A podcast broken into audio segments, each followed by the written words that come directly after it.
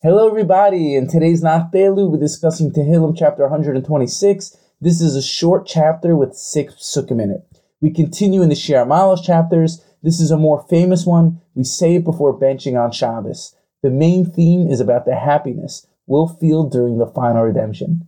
In this chapter, the author relates when we return to Eretz Yisrael, we'll be like dreamers. Our mouths will be filled with laughter. Everyone will be cognizant Hashem has done great things for his people. This in return will add to the feelings of happiness that will be dominant at that time. The Tehillim ends with a prayer to Hashem for Kibbutz Galuyos, the ingathering of the exiles. Am Yisrael will flow back to Eretz Yisrael like streams in the desert. Those who kept Hashem's mitzvahs with great difficulty will reap reward for them at the end. Obviously, with six and a half million Jews back in Eretz Yisrael, we can see how the process of Kibbutz Galuyos is well underway. Now for the highlight pasuk. Shir Malos b'shuv Hashem eshiva Sion hayinu kechomim. A song of ascents. When God returns the captivity to Zion, will be like dreamers.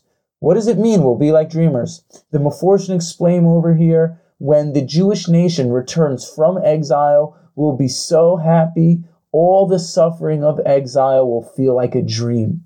The Ravad Wali explains mankind will go from a state of smallness to a state of bigness. Therefore, the suffering we went through will feel like a person waking up from a dream. Essentially, what this means is we'll go from a low level of consciousness to a higher level of consciousness, to one of great awareness of Hashem. When you're dreaming, you feel and experience the dream as real. But when you wake up, you see all your thoughts you were having were really just a dream. When you wake up from a dream, you become aware of the illusionary quality of your thinking and realize, hey, I was dreaming.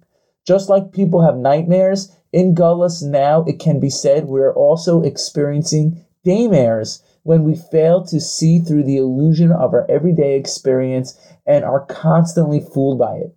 We perceive the world and events around us as the total reality when it's really only a drop in the bucket.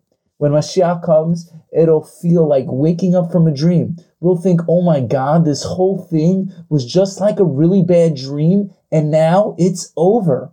We'll all be lifted up to a new level of consciousness. We'll perceive the true reality of our thoughts and be awakened to a completely new reality, one called God mind. May we merit to see through the thick illusion of our daily experience, to truly wake up from our one giant daymare when the world will be filled with the knowledge of God like the waters that cover the earth. Stay tuned to our next episode of Nach Daily. We'll be moving on to Perek 127. Thank you for listening and have a wonderful day.